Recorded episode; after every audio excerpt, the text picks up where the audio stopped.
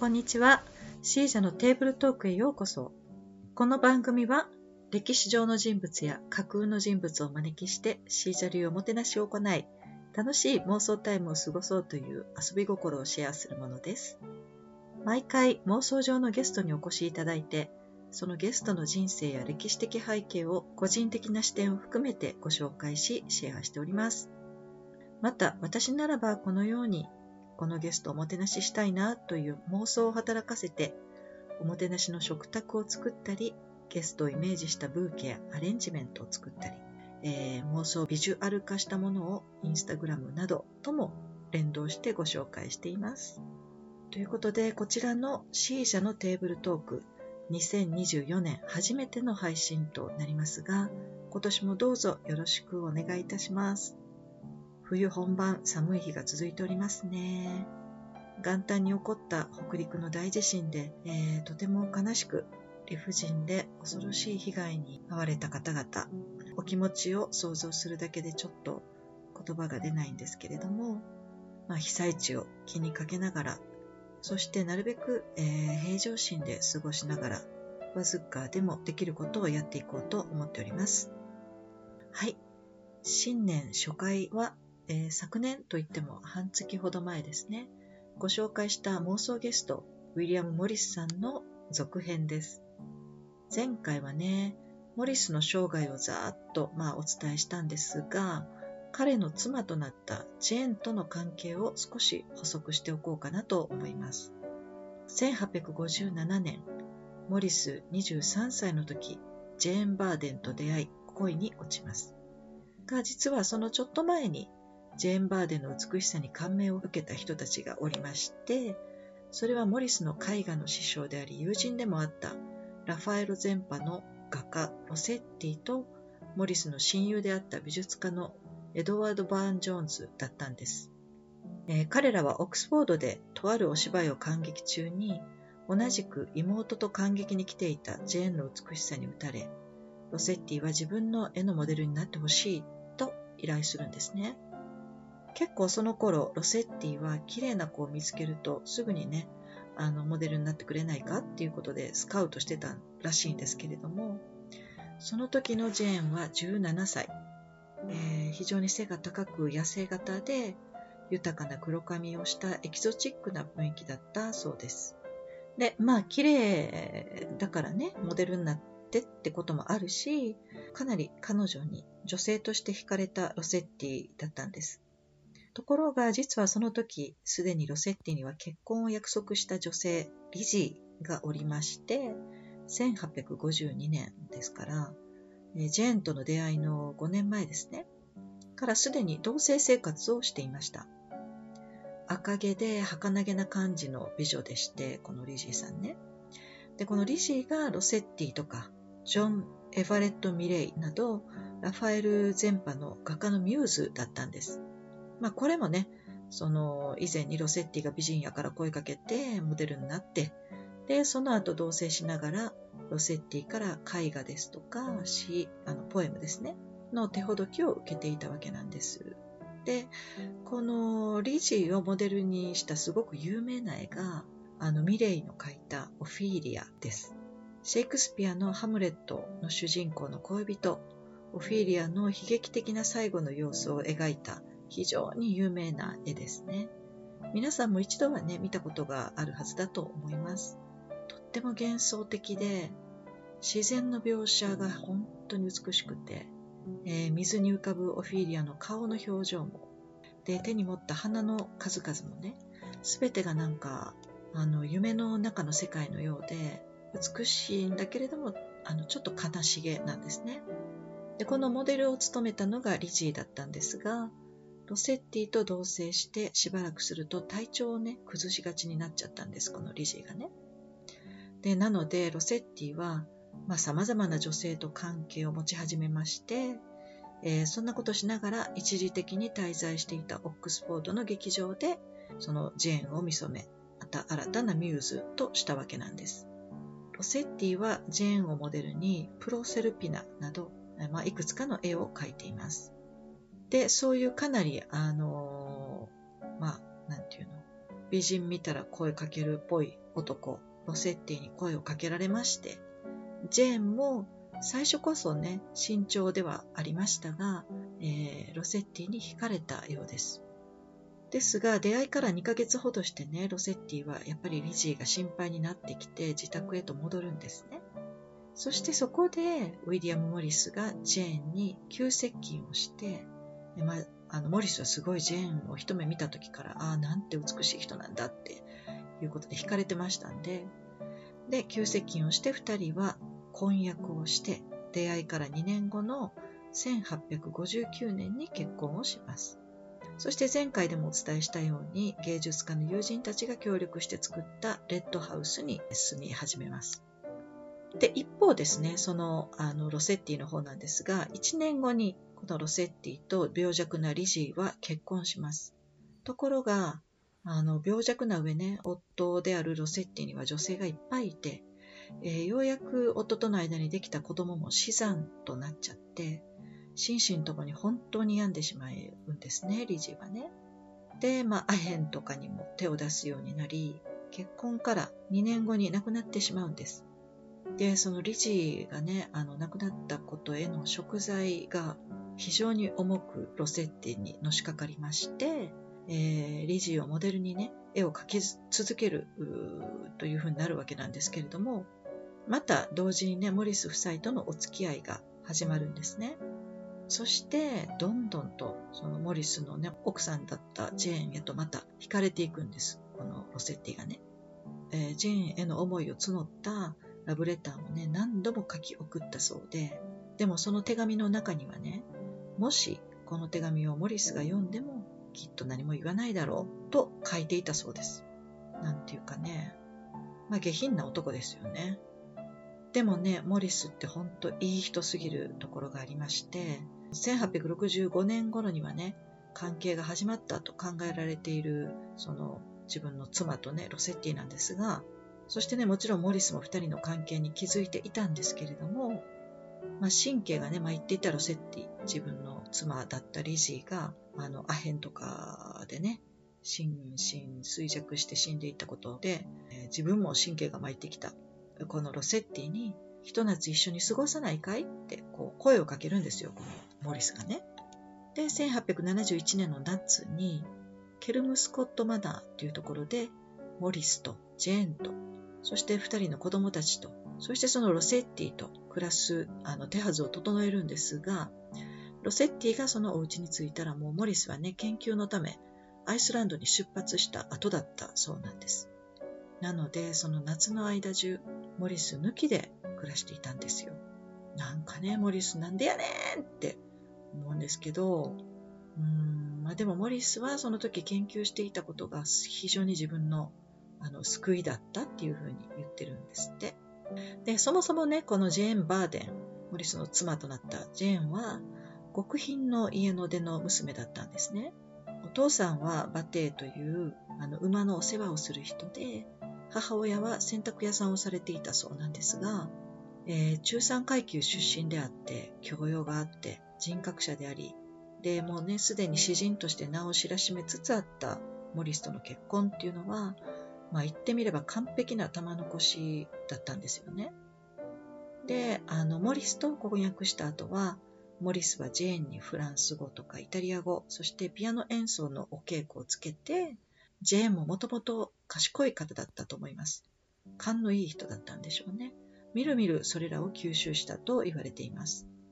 で、ここで庶民ね、階級でで美人の玉残しあるあるストーリーがまた来たねって感じがするんですけれども、まあ、その最たる例としては、このシージャのテーブルトークのエピソードの中でも最も人気のね、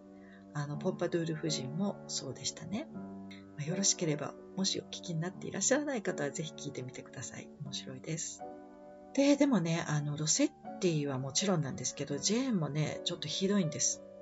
後年、彼女がね、モリスを愛してたわけではなかったと、まあ、公言してるんですよ、はっきりと。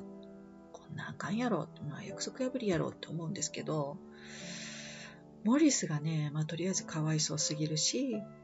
まあ、だけどその当時離縁とか社会的にもほとんどできない時ですよ。というか、まあ、少なくともモリスは裏切られていることを知りながらも離婚はしなかったんですね、最後までね。で、他にもね、あのもういろいろあるから言わないんですけど、ロセッティって本当にひどいことしてるひどい人なんですけど、とにかくこのロセッティはせんはっぴゃくはちじゅうにねんに亡くなりますが、それまでの間ジェーンとの関係は続きました。まあ、それがロマンティックな、ね、関係であったかどうかは分かりませんが、でもジェーンは最後まで、まあ、ロセッティをサポートしたわけなんですね。で、実はこのジェーン、モリスの妻ね、は刺繍がとっても上手で、またあのそのデザインに応じた適切な布選びなんかも行っていたそうなんです。ですからそういった形で時折モリス商会の仕事の一部をね、あの助けていた面もあったと言うんですが、それらがほとんど表に出てこないのは、このモリスを、ね、裏切っていた、不貞を働いていたという一点がね、社会的に受け入れられず、彼女の正当な評価につながらないということを、まあ、主張している作家さんもいるようですね。モリスはね、やっぱり、まあ、常に悲しかったんちゃうかな、うん、満たされなかったでしょうねと思いますね。これだけね、優れたデザイナーであり、えー、教養人、思想家であり、詩人であり、なおかつ社会活動家であったモリスもね、ただ一点、その家庭生活、夫婦生活というものには恵まれなかったんですね。で、逆にね、その恵まれなさが彼をね、常に仕事へと導いていたのかもしれませんが、やっぱり悲しい、まあ寂しいですねと思います。うん。でもね、本当のところわからない。どうしてね、その、うん、自分に奥さんがいながら、その人がね、自分の仲間である男性とあの通じていることを知りながら、どうして一緒に暮らせたのかっていうことは、その時のその、あれはね、本当わかんないですね。まあもちろん本人でない以上は誰もわかんないとは思うんですが、なんか想像がつかないですね。はい、ということで、そんなね、家庭生活以外は全てにおいて後世にも非常に大きな、ね、影響をもたらしたこのウィリアム・モリス、イギリスが誇るウィリアム・モリスをお招きいたしました。実はね、すでにこのモリスが来てくださるなら私だったらこんな風にしたいっていうのはもうありまして、それらはすでに昨年の春にね、あのコーディネートしてあるんです。まさかね、このモリス会モリスの人生会ね、アップするのがこんなに遅くなるとは自分でも思っておらず、ね、先におもてなしテーブルができてしまってたわけなんですが、そちらをご紹介しますね。まずテーブルクロスなんですが、これはウィリアム・モリスデザインのアネモネというタイトルのものを選びました。まあね、春だったので春にちなんだアネモネかな、まあ、いろいろ考えて春にちなんだアネモネがいいかなということで、えー、確か選んだのを覚えてるんですが、まあ、概要欄に、ね、記載するので、インスタグラムなどで確認していただけたら嬉しいですね。躍動感あるアネモネの、ね、葉っぱとか、ね、茎とか、それから花びらの様子ってすごいビフィットなんですけれども、それをね、あのモリス特有の控えめな色合いで表現されているテキスタイルですね。えー、今からごねんまえの夏に、えーと、19あ違うごめんなさいにせんじゅうきゅうねんですね。にせんじゅうきゅうねんの夏に日本の福山でウィリアム・モリスと英国の壁紙展というのが催されておりまして、それをたまたまね、えー、私の妹とか弟、そしてその子供たちを引き連れてみんなで見に行ったんですね。展示会自体は非常に立派なもので、まあ、様々な壁紙が、えー、モリス前後の様子から紹介されておりまして、その当時の機械だとかインテリアだとかも含めてね、非常に見応えがあるものでした。その時購入した、ね、カタログも非常に内容があの濃いもので、文字通りイギリスの、ね、壁紙の変遷がよくわかるようにできています。で、そのテーブルクロスアネモネからテーブルコーディネートのアイデアを膨らませて、色はグレーとかグリーン、少しの黄色というふうに決めました。そのディナーの時の音楽は、えー、せんはっぴゃくななじゅうよねん生まれ、モリスよりよんじゅうねんぐらい、ね、遅く生まれたホルストという作曲家がいるんですが、ご存知ですかね。あの惑星とかね、いう曲で非常に有名な方なので、皆さん絶対その曲はご存知だと思うんですけれども、実はね、私がいちねんぐらい住んでいたあのイギリスコッツウォルズ地方のチェルトナムっていう町があるんですが、あのこのホルストはここで生まれた作曲家なんですね。で、なんと彼が詩人でもあったモリスのウィリアム・モリスのアーツ&クラフツ運動っていうのに非常に賛同しておりまして、このモリスの詩にメロディーをつけた曲をね作ってるんですよ。これ私全然知らんかったんですけどね。で、まあ私がねこういったことを調べ始めて聞いたのは合唱なんですけれども、その曲をねぜひモリスがいらっしゃるおもてなししているディナーの場でね流したいです。モリスはねなんておっしゃるでしょうね。多分ねご存じないでしょうから、とっても喜ばれるんではないかなと思います。そしてもちろんねトーキンググッズって呼ばれるお話のきっかけになるようなテーブル上の小物としては、